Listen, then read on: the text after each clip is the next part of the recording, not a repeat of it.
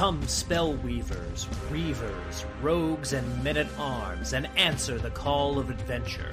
Pick up your sword, your axe, your spellbook, your bow, your rulebook, and your dice, and join the forces of good in their eternal fight against vile monsters, conspiring min-maxers, horny bards, and blood-soaked murder hobos. Discover the treasure trove of role-playing games here on Rollin' Bones.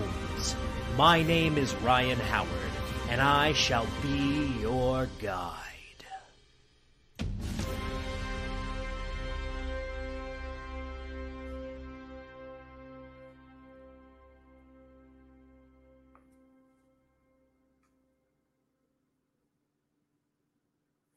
Good evening, Boneheads, and welcome back to Rollin' Bones with Ryan Howard, where we make old school young again. I'm your host and king of the Boneheads, Ryan Howard, and uh, joining me this evening is uh, one of my uh, more popular guests that I've had on in recent days. He's got a brand new Kickstarter out for a, uh, a brand new set of role-playing game rules called Dragonslayer. Uh, he is, of course, the great and powerful Doctor Greg Gillespie. We'll bring him on here in just a second. I'm excited to talk to him tonight about what he's got cooking with this uh, particular rule set. But uh, before we get into that, I just want to remind everyone to uh, like, share, and subscribe if you enjoy what we're doing here on Rollin' Bones. I appreciate your support in any way that you give it. And uh, speaking of support, you can find me on all of these various social media. I am at Howard underscore Ryan Gregg on X and Instagram. On YouTube, I am Rollin' Bones. Twitch is twitch.tv slash Rollin' Bones Ryan, and Substack, my current favorite platform other than YouTube, of course, where I get to talk to you guys here every Tuesday night, is Substack. Uh, Substack is where you can kind of read my unfiltered thoughts on all things role-playing related. Recently did an article about holidays and feast days in role-playing games and why you should make use of them, both for their historical significance and their uh, impact on the game itself. Uh, so if you want to check that out, you can find the link in chat or in the pinned comment if you are watching after the fact. And of course, if you like to uh, support shows like this and wear cool-looking merch like this, uh, you can find that over on TeePublic. Again, the link will be over in the chat or in the pinned comment for those of you watching after the fact. So that's enough of uh, my nonsense and my shilling. Let's go ahead and bring on the uh, man that you guys are all here to see, uh, the great and powerful Doctor Greg Gillespie. Greg, welcome back to Rollin' Bones. Thanks for having me. Oh, no problem at all. So as I mentioned at the top of the show, we are here to discuss your uh, Dragonslayer role-playing game, which is currently on Kickstarter, fully funded within twenty-four hours of launch. Uh, so if you had to give kind of like your elevator pitch for what this game is, uh, how would you describe it to people? Uh, I would say it's a combination of the simplicity and elegance of B X with the texture, charm, and um, uh, fascination with uh, first edition. Gotcha. Gotcha. And we've seen a lot of people enter into this arena. I, I was saying the other day, Wizards of the Coast is practically begging people not to buy their game anymore. They've made it just so difficult to play the game that actually has the D, the ampersand, and the D on the cover. So a lot of people have decided to kind of step into that void and say, you can play this game instead. What made you want to enter into this arena yourself? Well, there are a couple different reasons for that. Um, first, I think it's a gap in the marketplace.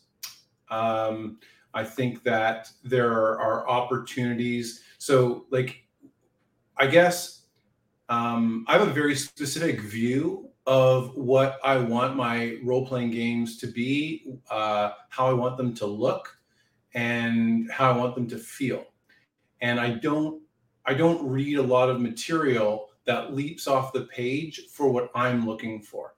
So from that standpoint, I do the same thing with, with the adventures. I'm sure some of your viewers are familiar with uh, with my adventures. And um, a lot of times, like, this is the stuff that I wanted to play when I was like twelve, thirteen, fourteen, fifteen, but you know, uh, but they, they weren't really kind of available. uh, or the mega dungeons that, that I had just weren't scratching the exact itch that I was looking for.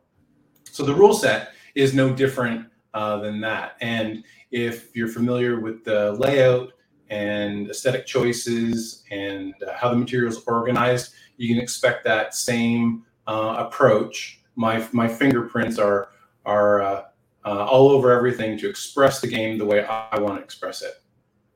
Gotcha. Now, here's a, a question that a lot of people have had, uh, specifically related to to your game. We have seen a lot of takes on B X-powered games. We've seen a lot of games that have some kind of fusion of the basic expert rules with A D and D one E or with other game systems. What is it that you feel makes your particular uh, you know, take on this rule set uh, unique enough that people should definitely check it out?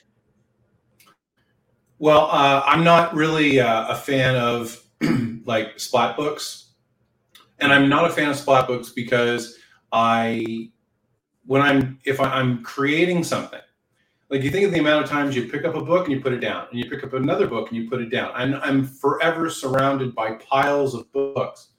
And um, so what I did was my my own DMing copy of uh, of A D and D, for example, I had the Player's Handbook, the D M Guide, Monster Manual one, Monster Manual two, and the Fiend Folio all bound into one massive leather-bound book.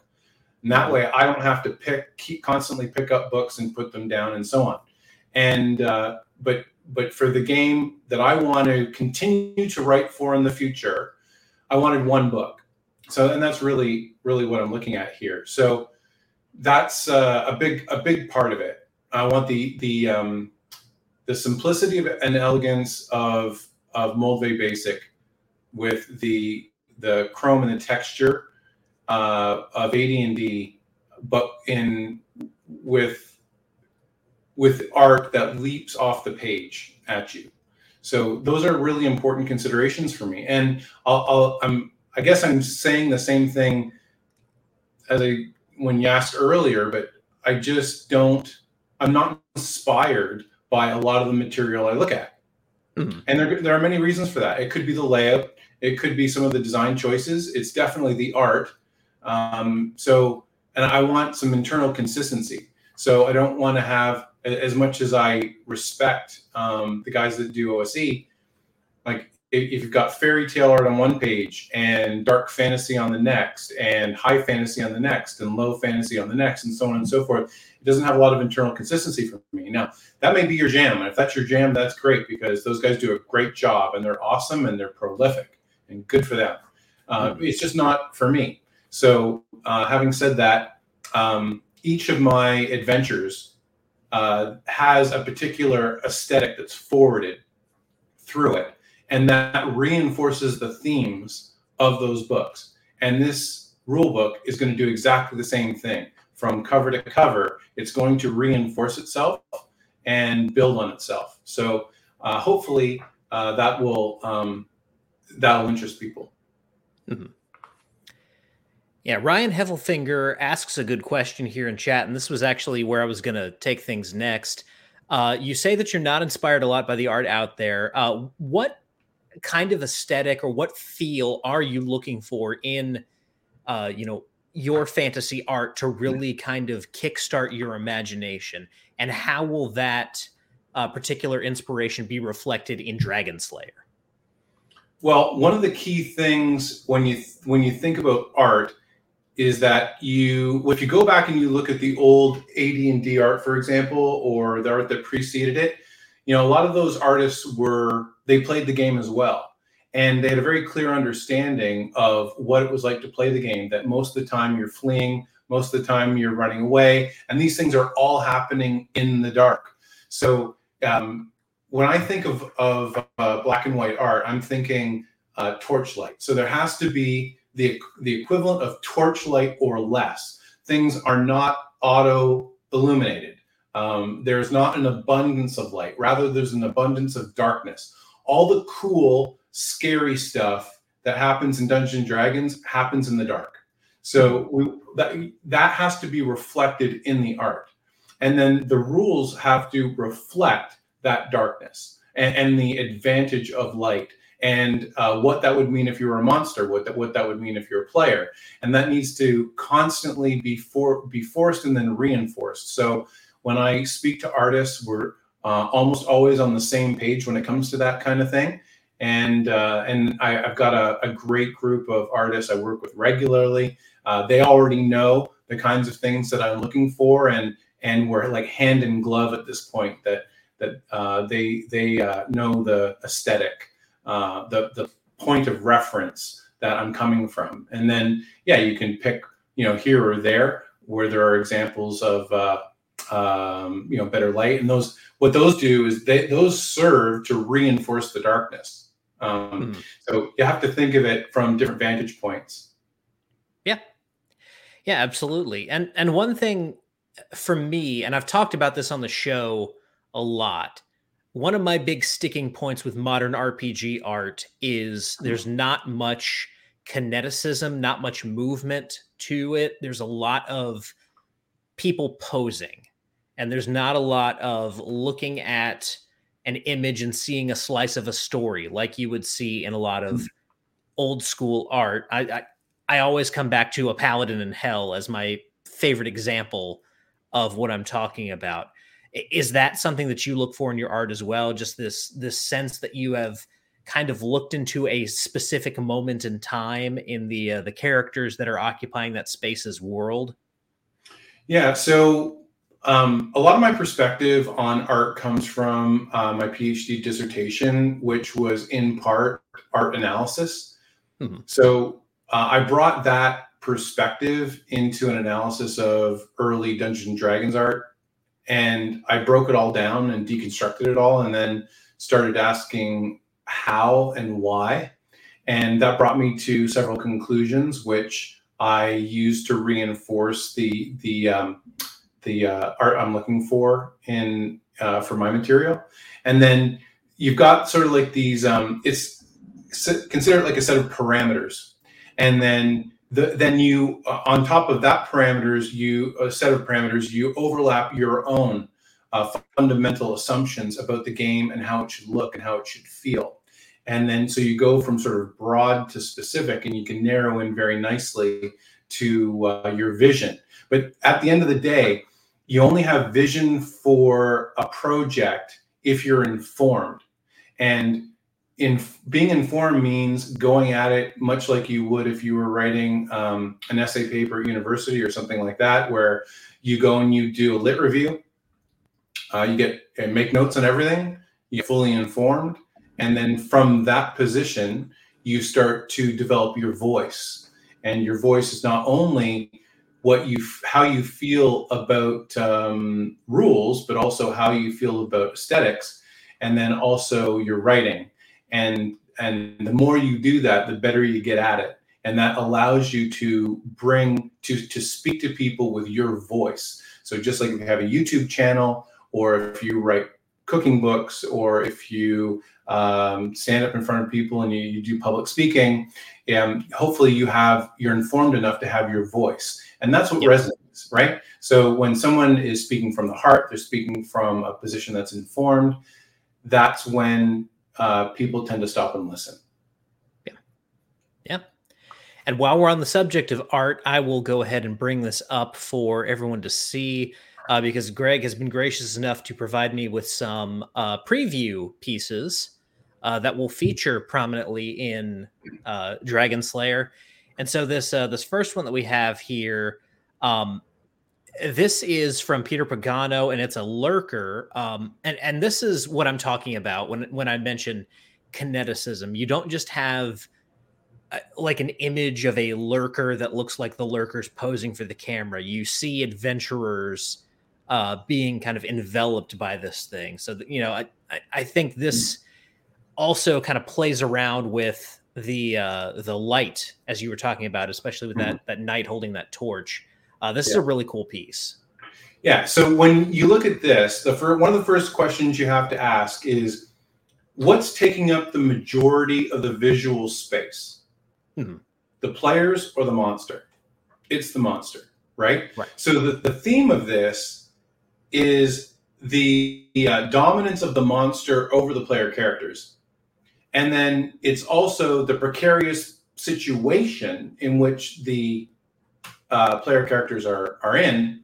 And the last thing on the list are the player characters. That is old school. That is channeling the old school. So this piece is by uh, Peter Pagano, uh, who is just terrific, and he's been involved in my stuff all the way along. We're, it seems it's been a decade now. It's kind of hard to believe, but so you know, this is a great a great example. The visual space is is all about the monster.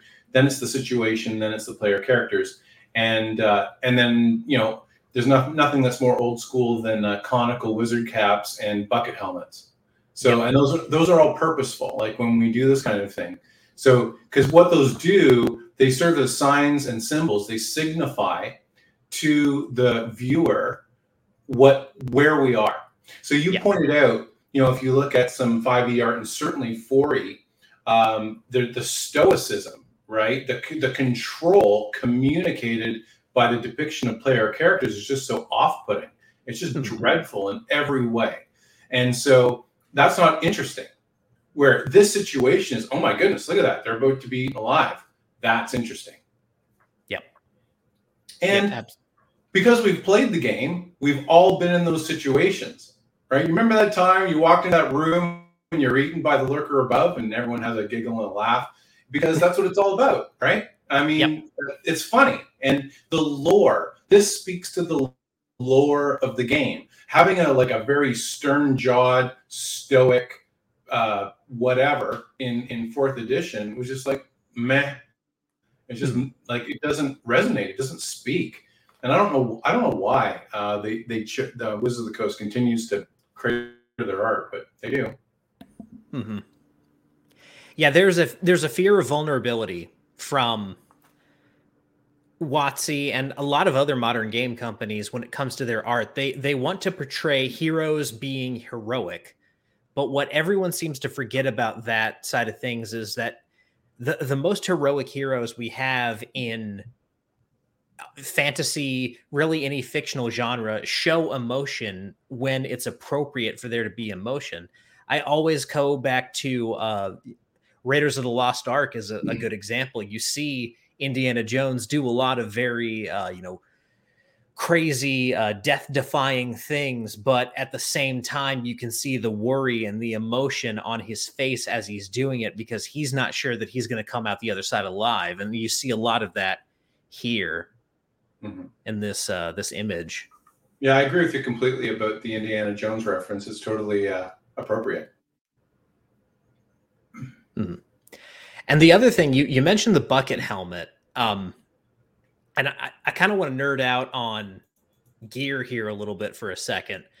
But when you look at a bucket helmet in just kind of the knight's arsenal, you're looking at something that offers maximum protection and really kind of minimal visibility.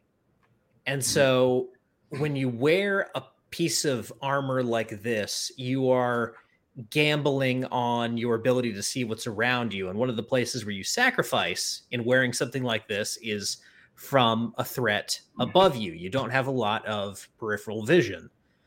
And mm-hmm. so you can see, even without his face visible, the emotion of having to lift your head to see this thing in this cumbersome uh, piece of equipment where you can only see a slit. And, you know, that that's something that that really, again, it paints a picture. It it gives you not just a, a visual, but a mental image, and allows you to put emotion on someone whose face you can't see, because you can easily imagine yourself looking at this monster above you through a tiny little slit. That's right. And, and uh, let's go into just as much depth on the wizard. So if you dial back all the way to like Holmes Basic, right? So you've got the dragon on the front and the, the warriors to the, to the left, if I recall correctly, and the wizards to the right, and you got the conical cap with the stars and moons on it. So, you know, back in the, you know, the, the early, late sixties, early seventies, if you had a child's birthday party and you did sort of a magic show or whatever, it wouldn't be like we're accustomed in the eighties, you probably had like a creepy clown at your uh, at your birthday party, and they would do like little tricks and things like that. But preceding that, you would have somebody probably dressed as a wizard doing little little tricks and, and gags, and they would show up with the conical cap. And so when you roll around to the first depictions of wizards, what do you get? Well, you get the kind of traditional party wizard, and mm-hmm. and that's uh, that conical cap uh, signals all the way back, back to uh, those references. Yep, yep, absolutely. And now moving on from the lurker, uh, we get into this uh, this image of a uh, a dark elf, uh, and this one is done by uh, someone that you've collaborated with regularly uh, in in the name of uh, Kenan James.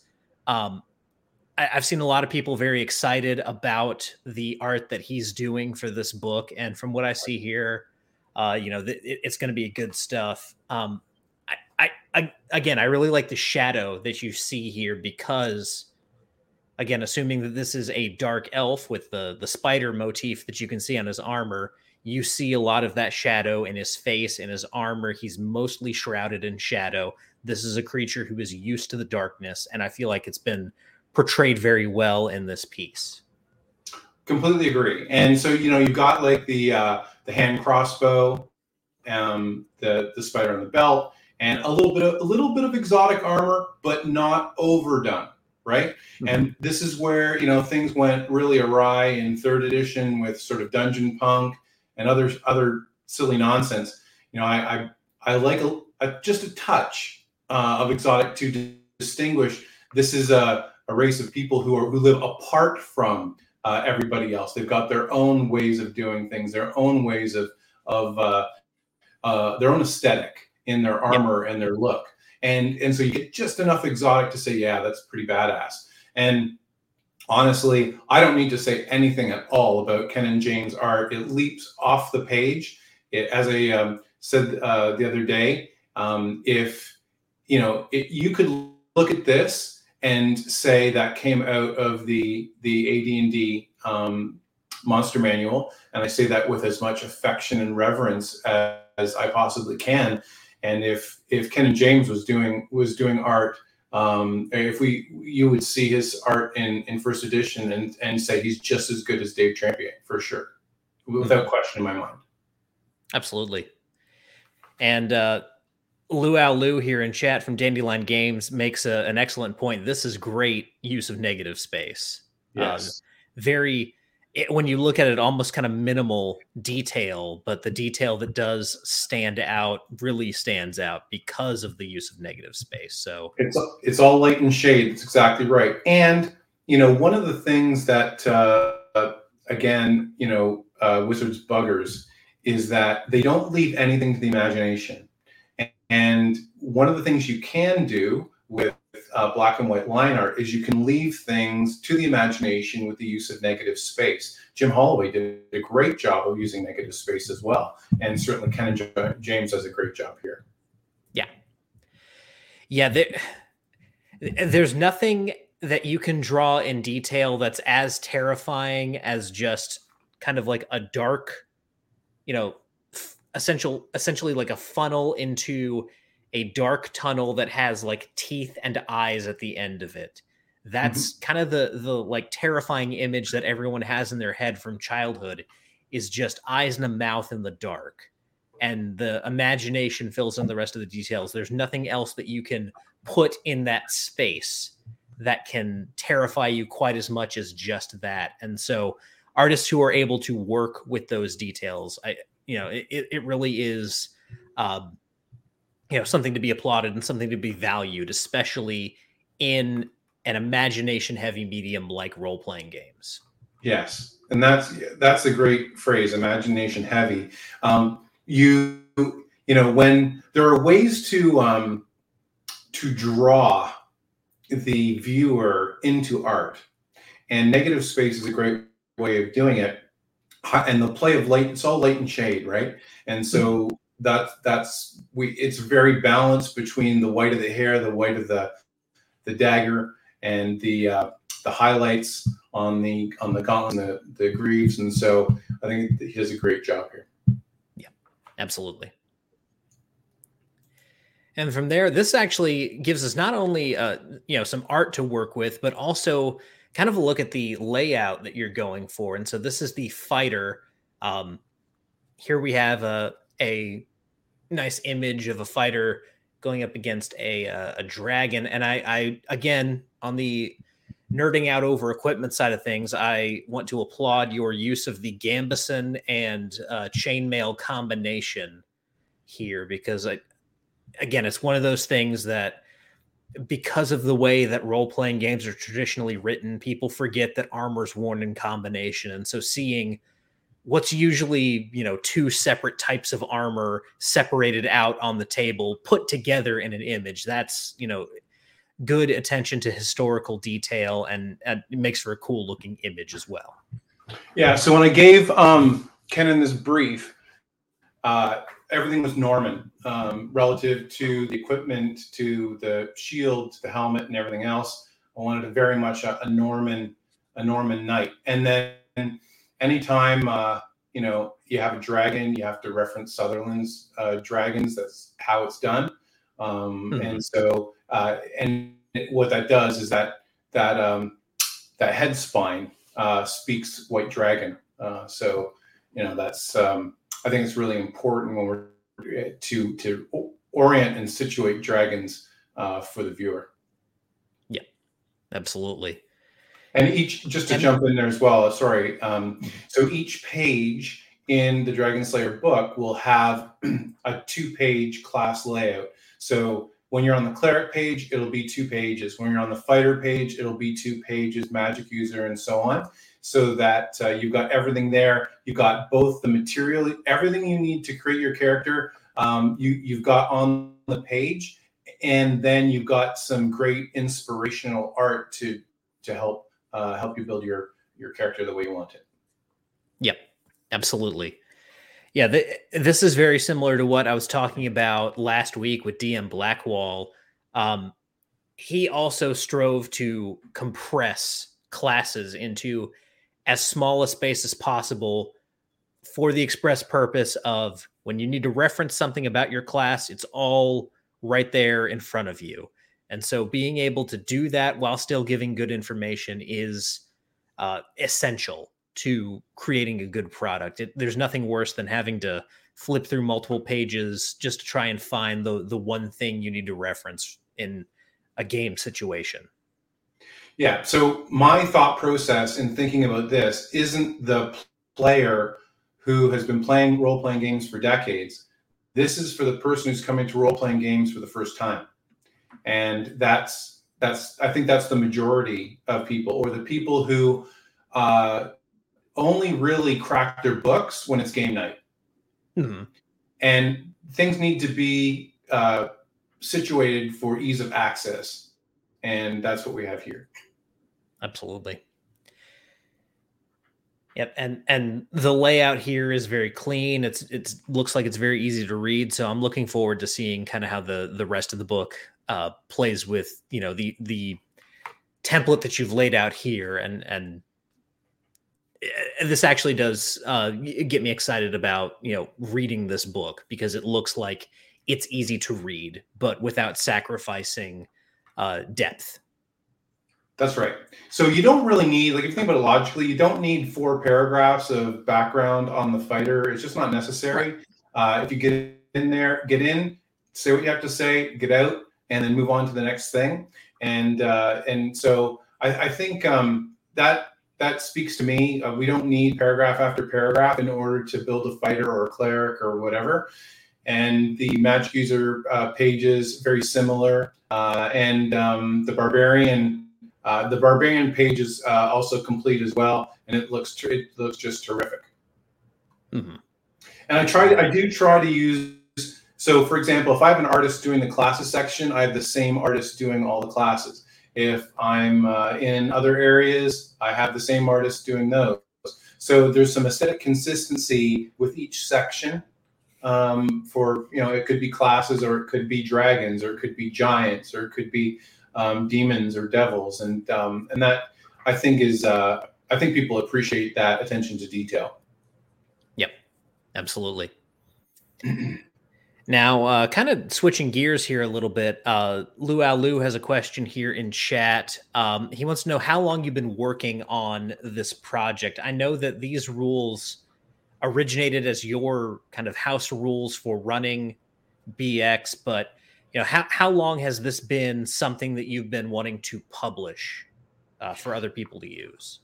Right. Well, so what we did was um, back when I was using uh, Labyrinth Lord for my as a basis for my home game. So we had uh, a group wiki, and so we would post material about classes or equipment or whatever on the wiki, uh, but no rules were ever posted there because that just wouldn't be appropriate to do. So that was always there, and um, and we experimented a lot, you know, going going back a, a decade or more. To get to get things where we wanted to get them. So, for example, with the fighter, we just weren't.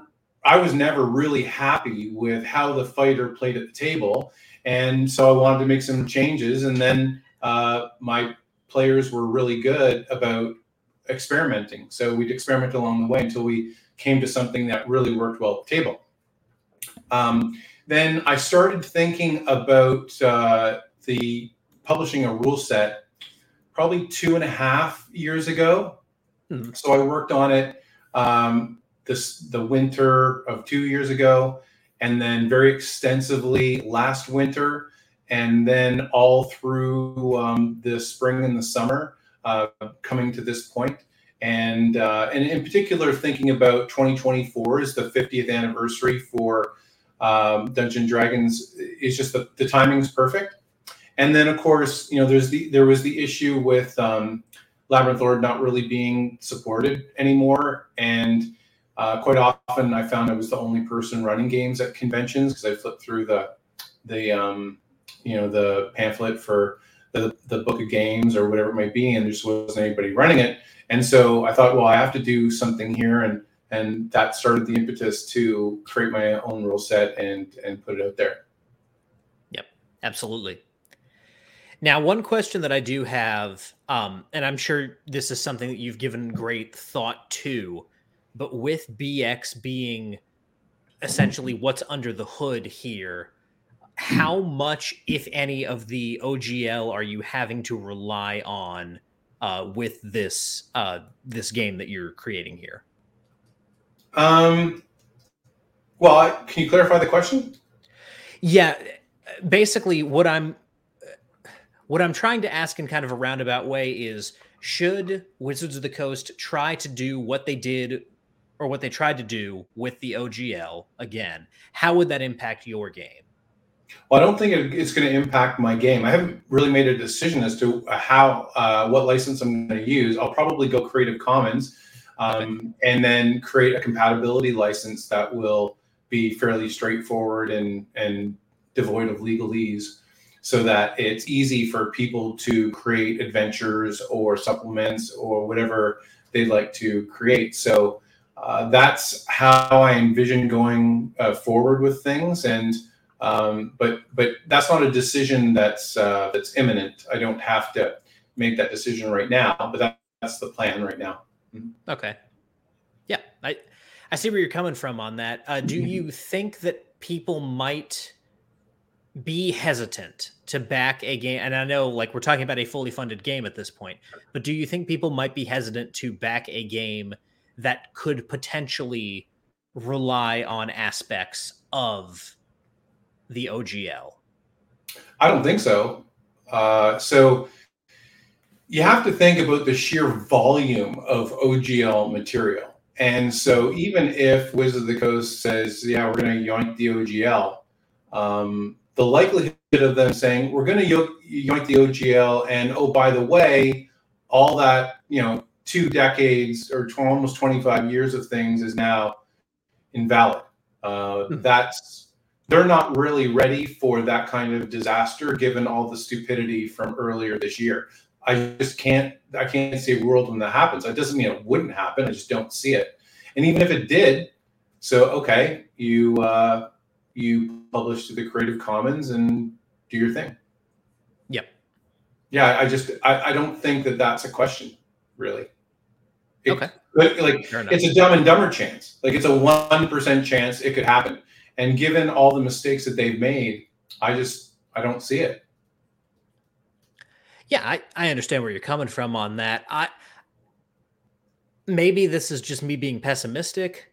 I I don't put anything past uh, Hasbro's board of directors and how foolish they've been up to this point, especially if things don't go well for them next year. But again, you know, at, at this point, it, it sounds like there's enough uh, under this so that you can pretty easily pivot away from the O G L entirely should the need arise. So people well, can rest I mean, assured in, in that regard. So they've changed their game to the point where, uh, you know, they've, they've alienated half their audience and their sales can go nowhere but down. Mm-hmm. Um, their material's not really any good. And they're run more by, for lack of a better word, the message than they are good design and good gaming. So that's where we're at with it. Uh, mm-hmm. And in the meantime, uh, people in the O S R just continue doing what they do. And honestly, I was just, well, I was just at North Texas there in June, and there's just such a flowering of creative endeavor there. Uh, so, you know, I don't, I don't see any issue at all moving forward, whether it would be the O G L or um, Creative Commons. Hmm. Yeah, fair enough. Now, based on the products that you've put out in the past, the adventures, the mega dungeons that you are famous for, I think a lot of people have in their minds what kind of game you're looking to create with Dragonslayer, what kind of play style you're looking to support. Uh, my question is beyond kind of the dungeon delving, the uh, the exploration side of things. How are you looking at supporting kind of the other pillars of play, to use that term, uh, that often occur within uh, D and D? And I'm specifically talking about things like domain play, uh, the potential for running mass combats. Uh, have you thought about that for this game? Is that something you even want to focus on for this game? Not really, uh, because so you have to ask yourself, how often are people actually doing that kind of thing? And is that core or is it an outlier? So, you know, I've been playing Dungeons and Dragons for, I don't know, forty plus years. And uh, I've yet, I've played one mass combat game, and that was this past summer. So it's it, like, if I want to play a mass combat game, I'll play a mass combat game. If I want to play Dungeons and Dragons, then it's going to be dungeon crawling.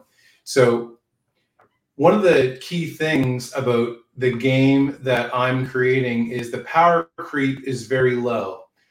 And if you if you want to think in terms of like uh, whether you, if you think in terms of like combat bonus, so if that's in your frame of reference from playing past editions, um, the, there's there's not like a plus one per level, even for the fighter.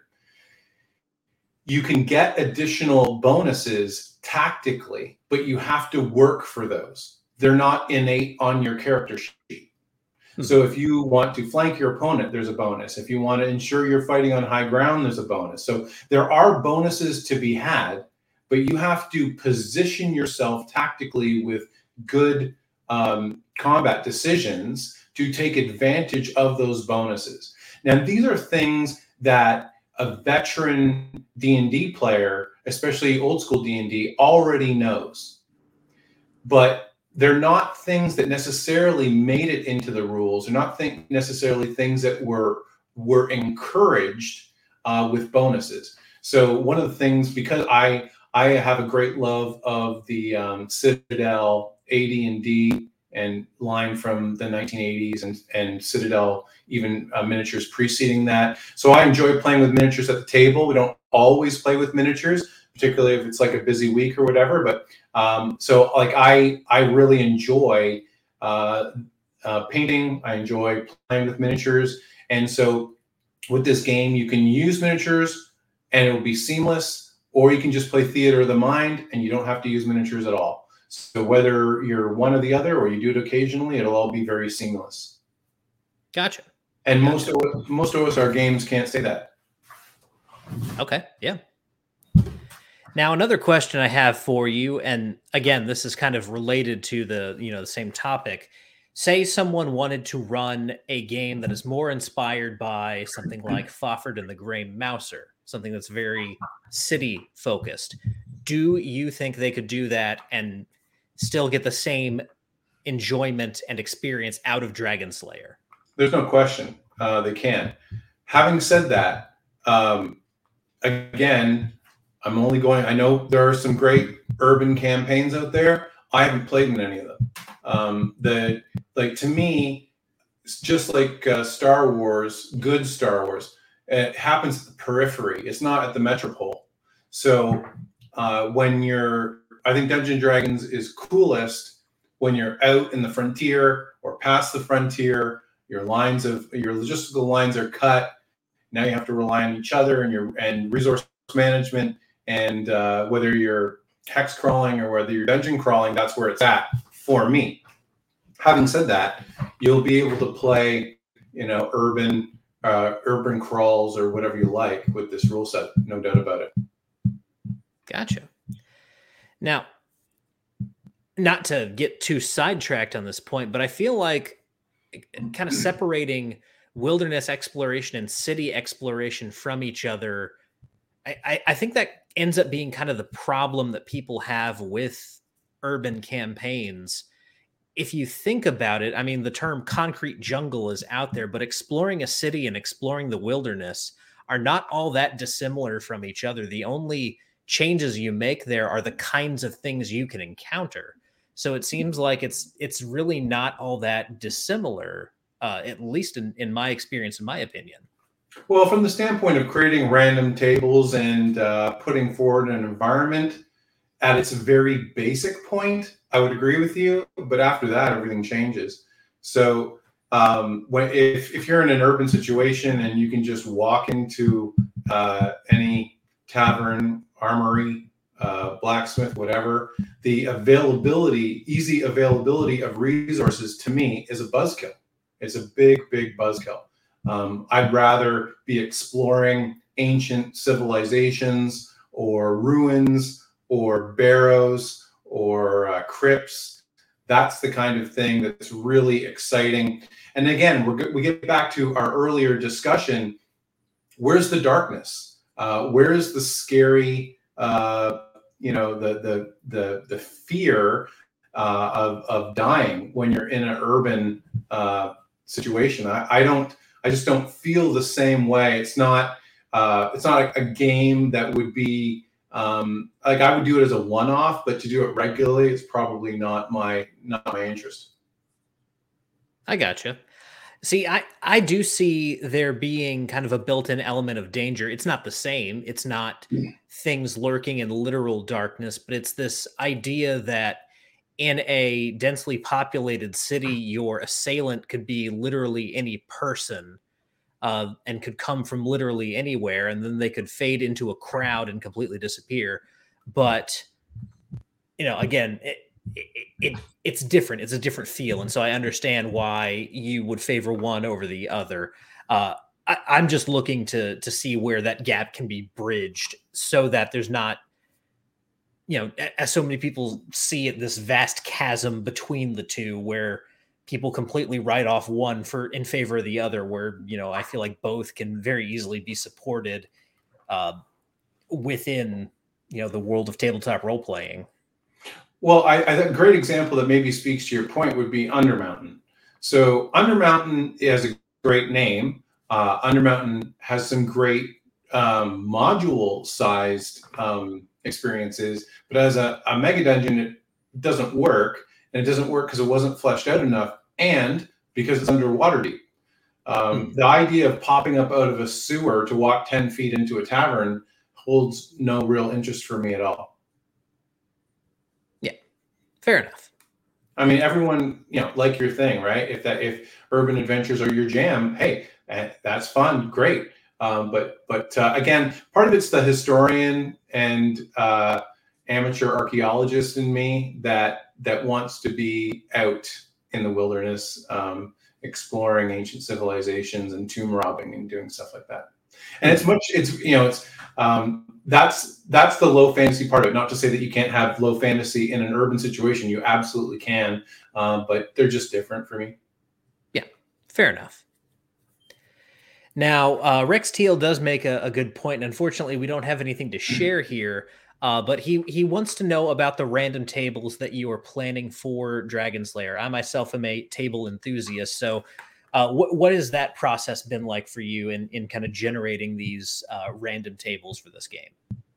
Sure. Well, there are random tables for all kinds of different things. There are random tables. So if you're familiar with any of my mega dungeons, I'll have random tables for stuff in the monster sections, small ones, uh, and also in the spell sections. And then uh, I usually have a few random tables at the back, D one hundred kind of stuff, so that if you're looking for a little bit of dressing or whatever to spice up your game, that you've got those available to you. So I've got a, a right now I've got a three D one hundred tables at the back that are just like good, fun stuff to put in if you want to spice up a room or an encounter. And uh, I'm waiting to decide how many full page pieces of art I'm going to use before I, I commit to any more tables, because I'm right at the two hundred ninety page range, and I, I want to tap out at three hundred. So um, I'm going to wait. I've, I've got a few more pieces of art to come in here at, by the end of September. And then once I make a decision, because, you know, when you're thinking about a book that big, right, and you want uh, everything I map out for this rule book has a right and a left page. So when a section open, when a section begins, it's beginning on the left page. Right. And then, as I explained with the class sections, each page is a two page spread.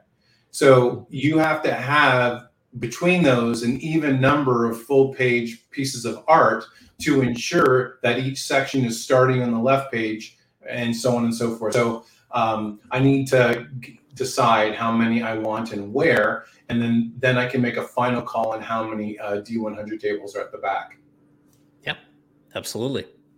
It's just a little bit of a logistics publishing game. So, uh, but but I'll get there, and and um, and I'll make sure that uh, there are definitely some random tables in there for sure. Hmm. Yeah. Now, one thing, um, kind of a downer of a topic to discuss, but uh, this has been kind of a recent thing surrounding uh, Dragonslayer role-playing game, and even uh, you know, Lou asked about it here in chat. You mentioned Labyrinth Lord earlier. Uh, not too long ago, you received a cease and desist from uh, the creator of Labyrinth Lord, uh, Dan Proctor, um, all kind of swirling around this vague announcement and, you know, these kind of scattered rumblings of Labyrinth Lord coming back in some form or fashion. Tell us a little bit about that, and and I guess kind of, you know, clear this up for us. What what's going on here? Well, so the first thing I want to say is uh, I'm as confused as as everybody else is. So how you like it's it's a little bit weird. Like, the timing is interesting, right? Because um, the Kickstarter launched, but a day or two later, Dan makes a proclamation that he's canning woke um, Labyrinth Lord to do to go back to Plan A, and then a couple days later he sends me that letter. Uh, now, there are two people that have full copies of this book: myself and the person I work with in Layout, and that's it. Nobody else has a copy, so it's bizarre. It's absurd, and that's. That's all I can really say about it. Um, and whether I choose to publish under the O G L or I choose to publish under Creative Commons, that's my choice. And nobody's going to influence that decision other than me. Um, the other part I, I'd like people to understand too is that, uh, you know, Dan and I were friends, uh, acquaintances um, for a long time. And he used, I live in Southern Ontario in Canada.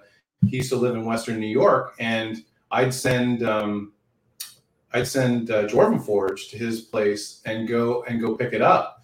So it's all very weird to me, um, and to see the progression of uh, or lack of progression with Labyrinth Lord two E has also been uh, puzzling. So you know, I'm not I'm not Dan's enemy, um, certainly not. Uh, I think Dan is Dan's worst enemy, and honestly, uh, I each day I focus on the things that I can control, and that's making the best rule book I can with the coolest art that's going to be awesome for decades to come. And I'm not worried about anybody else. So I think one of the things that's really important, and if you're thinking about publishing anything, anybody that's listening out there, um, don't be dissuaded. You can't be um, cajoled or pressured into doing anything other than what you want to do, and um, have conviction for what you're doing and, and stand by what you're doing. And I'm humbled by the support that the O S R continues to show me, and and they show up, they show up and they show out for my Kickstarters, and I do my, my best to reward the and uh, reward the people that support me with the, the best product I can. Uh, so um, that's really all I can say. I, I don't I don't bear uh, Dan any ill will. I was kind of surprised by the email myself, and uh, and I just hope that uh, he's okay and doing his thing. Because at the end of the day, we create these things, right? And then we let them go, and they go into the marketplace of ideas, and and the market decides whether something floats or something sinks. Yeah. And that's how exactly how it should be. The best ideas should rise, and the ones that aren't sink. And so uh, I'm not afraid of any kind of competition. I'm more than happy. I, I know the time and the effort that I put into the things that I do, um, and I know they resonate with with people, and as long as that happens, I'll, I'll continue to make stuff. So uh, I think that's that's kind of the best um, best way to go about it if you're thinking about publishing, and just um, be you and, and do your thing, and and everything else will will fall into place. And I, I think that would be the case here. Yeah, absolutely. Yeah, and I, I think the aesthetic is one thing that that people will keep coming back to with Dragonslayer. Uh, you know, Don here in chat um, mentions that, you know, the, the art that was released uh, kind of in anticipation of a new edition of Labyrinth Lord was not the greatest. Some have even said that it looked like A I art. And I, what you're seeing with products that heavily utilize things like A I art or A I writing, or even just, you know, kind of a modern style of art, is that they can't compete directly with things that lean on very, you know, aesthetically interesting works, especially ones like, uh, you know, the, the art pieces that I just showed on here that have a sense of emotion and, uh, you know, Drama. Kineticism and, and charm, like you said, to them. Yeah.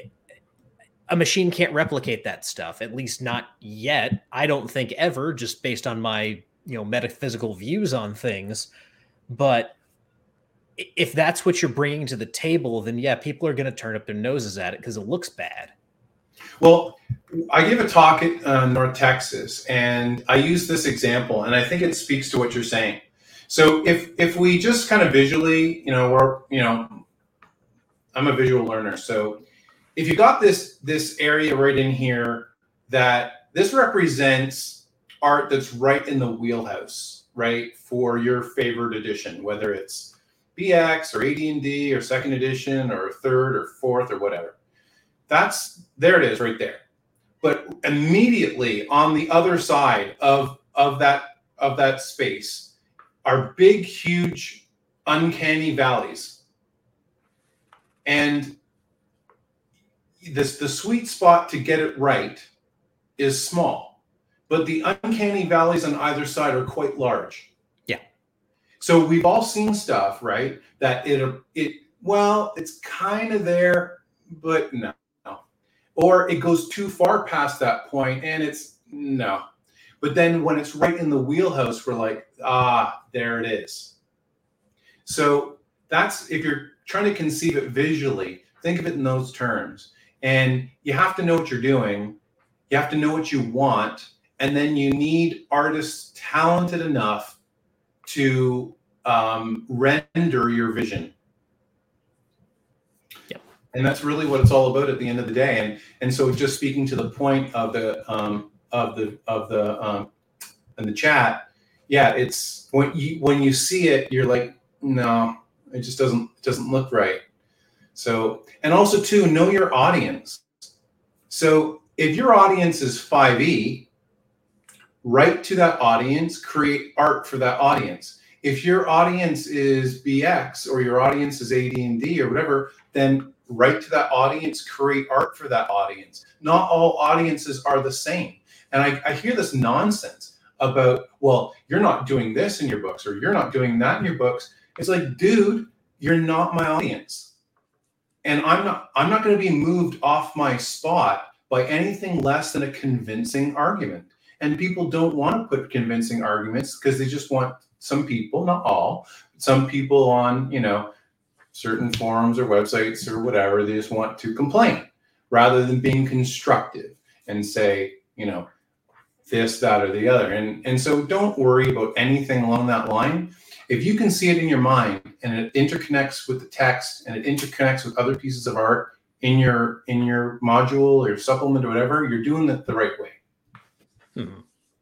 Yeah. Mm-hmm. That internal consistency is what it's all about, hmm. right? So if you you can read books that are with no art at all that are not internally consistent. You can read research methods that are not used with internal consistency. You can see art that isn't internally consistent, and you have to be. And, and that consistency speaks to the person who, the author, it speaks to their, their vision. And, um, and I, I just really want to emphasize those points that can't be emphasized enough. You have to know what you're doing. Yep. Now, uh, Lou makes another good point here and, and asks a good question in chat. Um, you've demonstrated that, one, you have a lot of knowledge when it comes to art, and also that you have a clear vision of what you want from your artist and, and for your book. But do you ever get anything back from your artist that kind of blows you away or surprises you that, you know, you know, that they came up with, you know, taking this angle on, on this piece that you, you gave them to draw, or, you know, they've exceeded your expectations in some way aesthetically? You know, has there been any, you know, big surprises from your art team in, in that regard? Yes. So, um, some, like some artists, um, their bag is, is dramatic, right? Mm-hmm. So Kenan James, for example, he's got a lot of really great dramatic stuff. Um, other people, their bag might be humor. Um, and, uh, and sometimes you can get a combination of those things. And I have literally received art and laughed out loud at the rendition that an artist came up with based on the brief. And it's because the artists play the games too, right? And they've been in those situations where you're down to one hit point and you, you know, it's initiative time and you're either going to win this initiative and And, and kill the goblin, or the goblin's going to kill you because you've got one hit point. And uh, and there's humor in that. Um, mm-hmm. There's humor in running away. Um, there, there's humor in getting your butt kicked.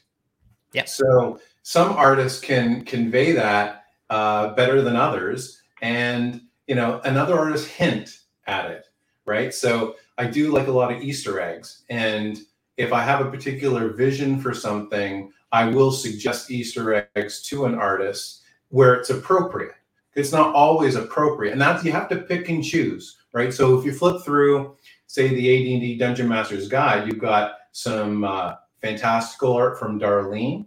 You've got some uh, dark fantasy from, um, or uh, low fantasy from, uh, from uh, you know, uh, you know, Trampier or Sutherland, or you've got some, um, you know, some other cartoonish kind of art from Tom Wham. So, you know, there's a time and place for, for everything.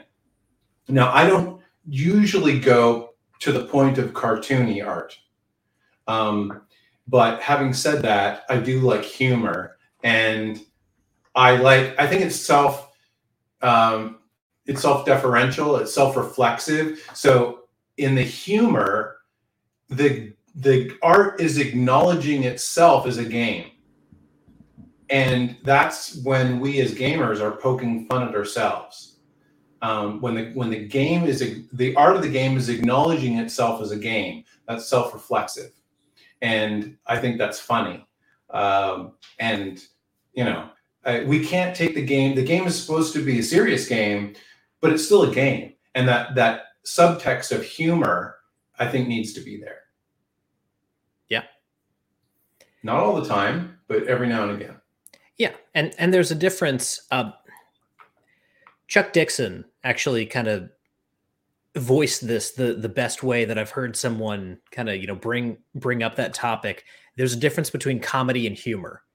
You need humor, but not everything needs comedy. You need those moments of levity, that little release, that, you know, kind of moment that lets you decompress from a tense situation, or that lets you see the absurdity in a situation, but you don't need something to undercut the tension.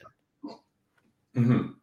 So one of the things I do in Dragonslayer is, uh, you know, the text is written uh, to be clear and concise and to communicate what it needs to communicate so that you can play the game. And as you're playing the game, when you have to reference something, you can reference it quickly and you can move on. In the append, there, there are multiple sections in the appendix at the end. And some of those are, are written in a more casual tone. And there's a lot of, there's humor uh, in, in the in the appendices um, that's more direct and clear. It's written in a more casual tone than the more formal tone in the, uh, you know, the classes, um, equipment, spells, monsters, magic items. Um, I do have a few, mo- a few, Uh, opportunities in there where I've got a, a couple moments of humor, and people will have to dig to find those, but they're there. But but the stuff in the appendix is more casual, and I'm doing that so that um, if, you know, a twelve-year-old or a fifteen-year-old or whatever, some kid picks up the book and they're like, well, I'm kind of reading this and I don't kind of understand it, kind of like we did when we were looking through like the Player's Handbook or the A D and D Dungeon Master's Guide. And they do get to the appendix. It's written in a more casual tone, and uh, that might resonate with them. Yeah, absolutely. Now, this might be too big of a topic to to swing back around to, um, you know, with, with ten minutes left in the show. But, you know, there, there is something that I did want to kind of come back to, and that's the the the notion of uh, dungeon crawling and and. domain play and emphasis of, of one over the other. I know a lot of this will ultimately come down to dungeon crawling is the experience that you and the people who are your audience prefer. They like the dungeon crawl. That's what they come to the table for. However, I see dungeon crawl without progression to something beyond that, to have a reason why you're stockpiling magic items, loot, weapons into domain play. You know, that, that's the reason why you amass all this wealth and, and what you ultimately do with it. So without having that there or de-emphasizing that, it feels like, to me, it almost feels like half a game there. Mm-hmm. Well, to me, the idea of um, adventuring so that you can create a stronghold and do nothing is kind of boring. Um, the last thing I want to do playing role-playing games is to get to the point where I create a stronghold, and uh, I, that's just not exciting for me. Uh, so, and the other part too is, um, you know, this B X is the most, one could argue, is the most lethal version of Dungeons and Dragons. Uh, players just don't survive long. Um, and if you make it to like fourth or fifth level, you win, and you, your wife should go treat you to uh, date night. So the way I see it, um, the wealth doesn't last very long, particularly when there are things to spend it on. And uh, at the end of the day, the the dungeon crawling should be commensurate with level. So, you know, p- players start off. And, you know, they don't have too much to lose, and they can be act a little risky, and they can die. But then you gain a couple levels, and savvy veteran O S R players will actually become more conservative when they start hitting fourth, fifth level, because they actually have something to lose. Mm-hmm. Then you push past that point, and then the stakes get higher. You start fighting bigger monsters. Uh, the stake, you know, and the stakes increase as you go, and it should be commensurate. So that's that would be my take on it. So I maybe have a little bit different take than than you do. Yeah, and and I think what this comes down to, uh, it, the differences in our opinion, at least, is I don't see entering into domain play as then you are kind of, you know, done with the game. I, we have examples of, you know, Conan becomes a king and still then has to command his armies, has to deal with, uh, you know, the, the threats that face a kingdom. You, you know, you see Aragorn become a leader of men. You, you see a lot of different fictional characters take on additional responsibilities beyond just exploration and adventuring, and have, you know, a set of challenges to deal with. So it, the game changes fundamentally at that point. It's not what it once was, but to me, that's all part of the progression. And I, again, if you don't like that side of things, you don't like that side of things, and that's, yeah, that's your taste. That's fine. But I don't see uh, building a stronghold as a content dead end, I guess. Uh-huh. I kind of do.